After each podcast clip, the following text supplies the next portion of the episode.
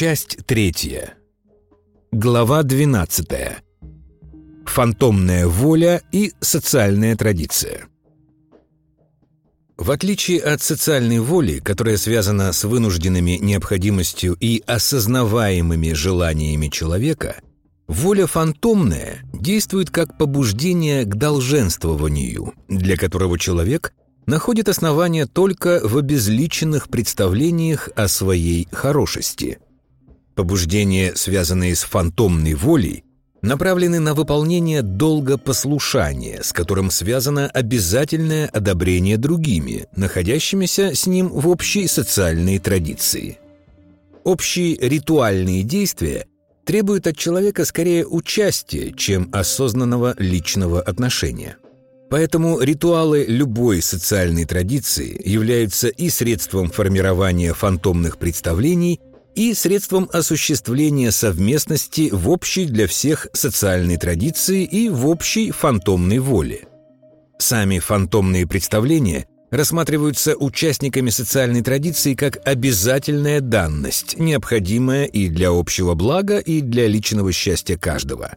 Именно поэтому Нахождение в зависимости от фантомных представлений традиционно считается обязательным условием правильного и благополучного существования.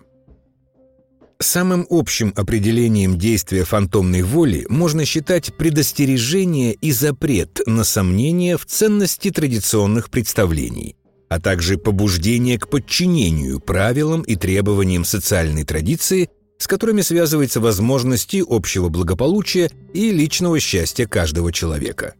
Участие в совместных ритуалах устанавливает связь между собственными иррациональными представлениями о личном счастье каждого человека с традиционными иррациональными представлениями, которые в социальной традиции рассматриваются как несомненные и обязательные условия правильного и счастливого существования всех и каждого.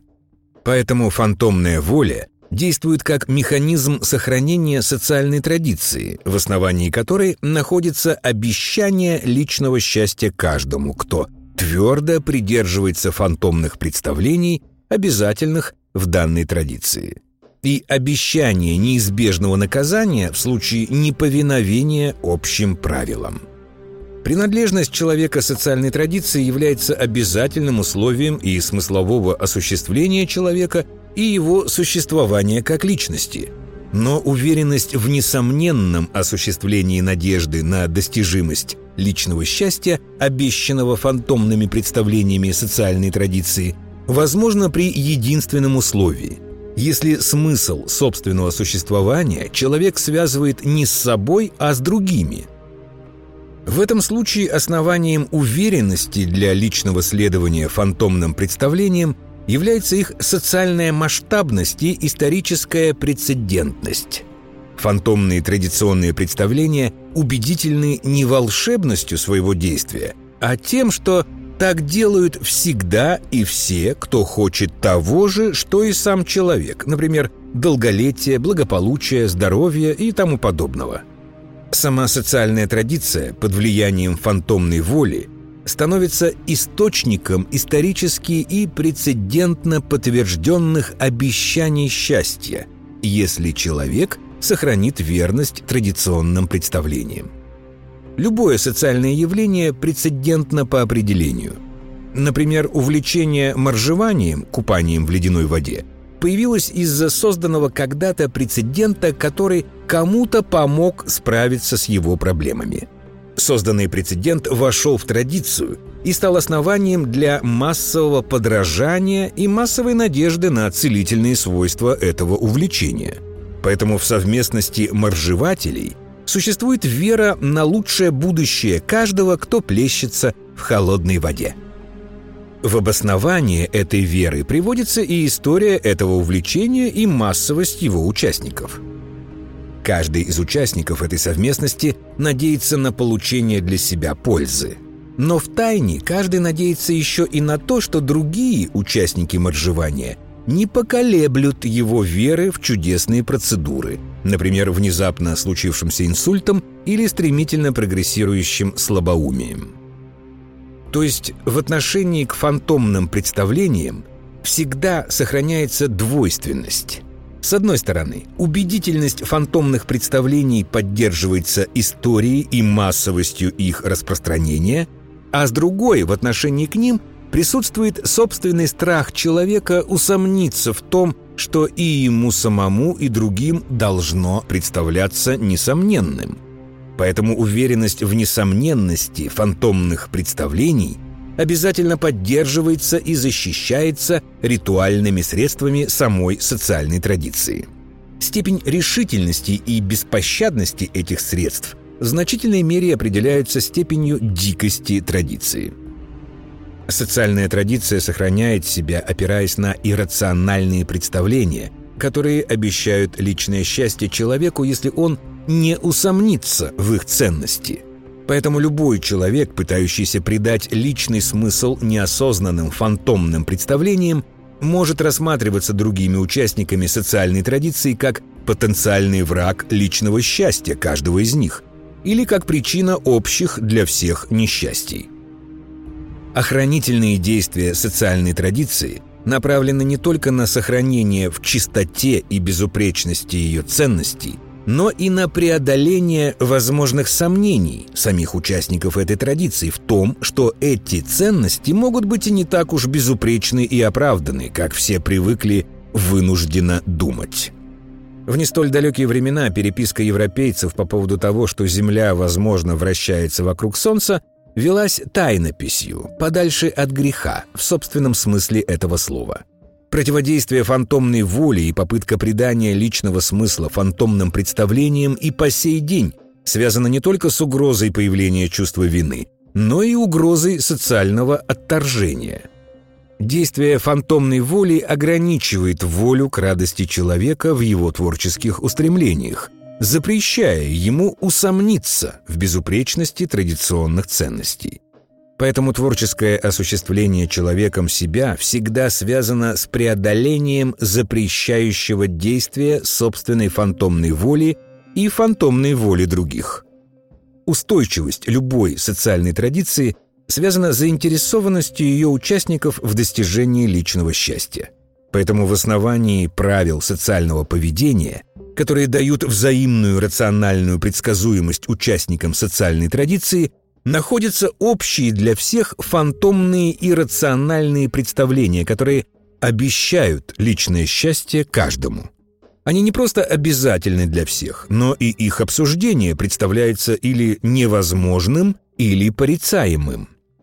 Единственным разрешенным отношением к фантомным представлениям является участие в общих ритуалах социальной традиции – которых поведение каждого участника регламентировано традиционными правилами.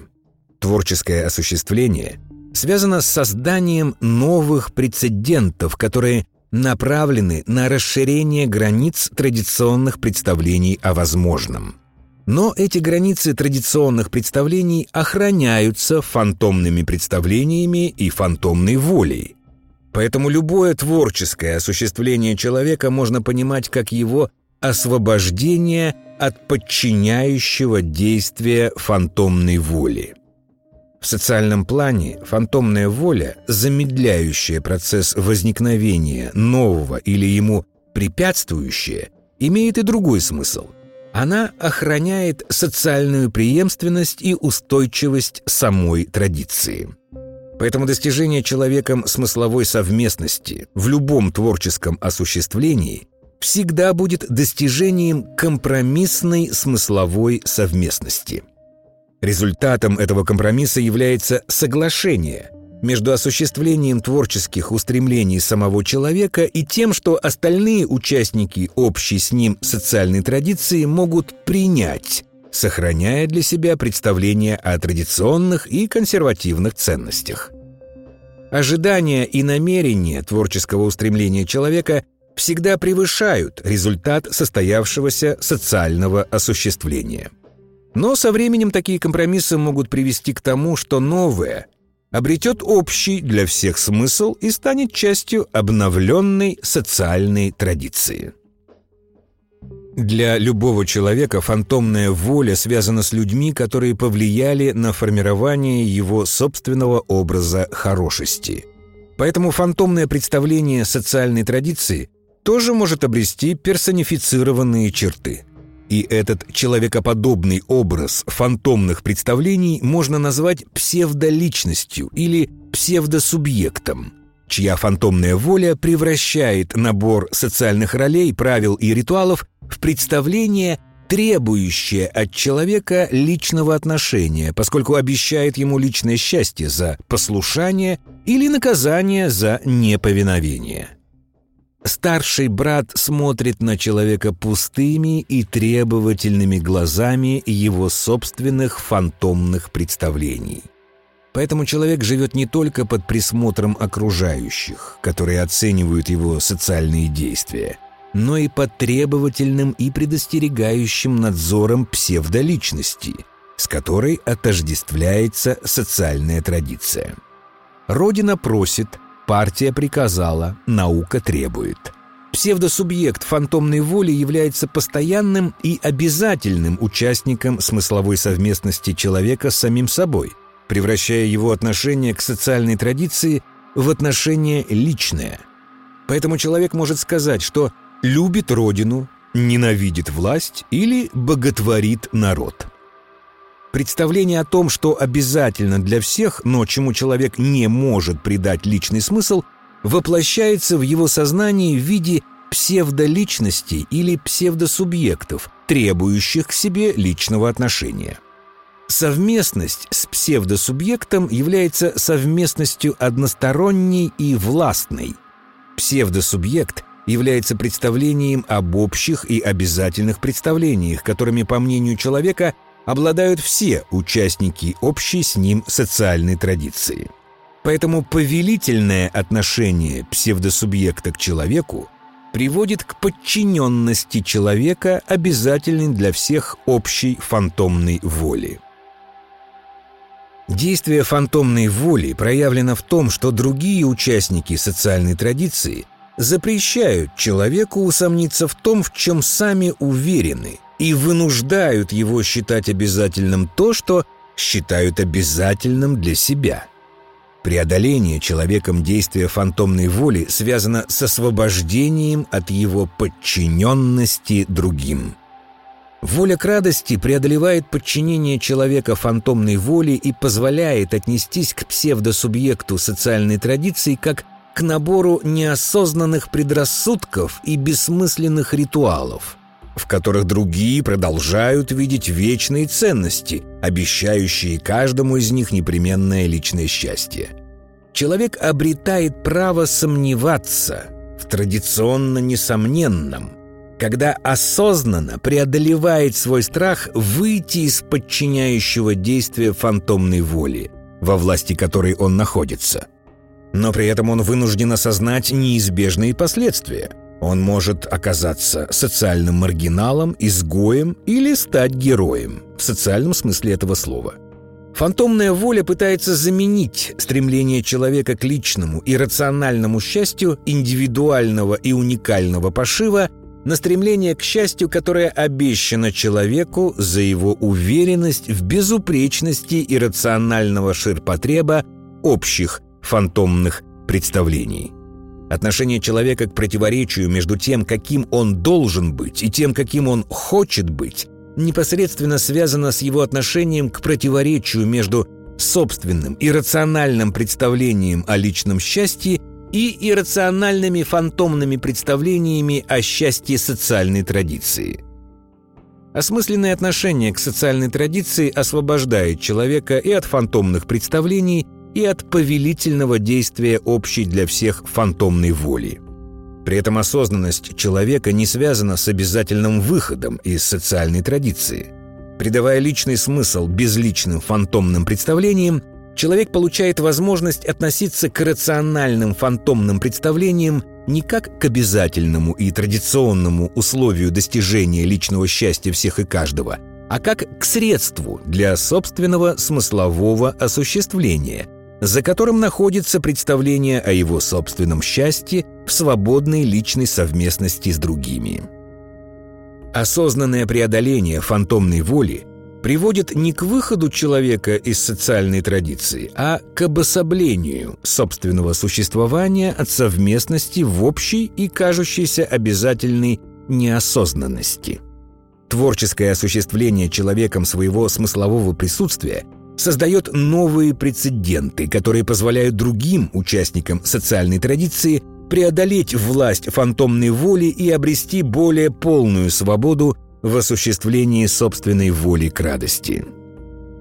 Стремление человека быть собой связано с постоянным осознанием и постоянным преодолением влияния ранее неосознанных фантомных запретов и долженствований. Противоречие между тем, кем человек должен быть, и тем, кем он хочет быть, преодолевается его готовностью заглянуть за ограничения социальной традиции и найти новые основания для свободного стремления к личному счастью, которое придает смысл его существованию. Можно сказать, что стремление к радости тождественно стремлению к полноте личной осознанности. Поэтому лучшее будущее, к достижению которого обращена воля к радости человека, связано с представлением о своей преодоленной неосознанности – которая придает личный смысл существованию человека –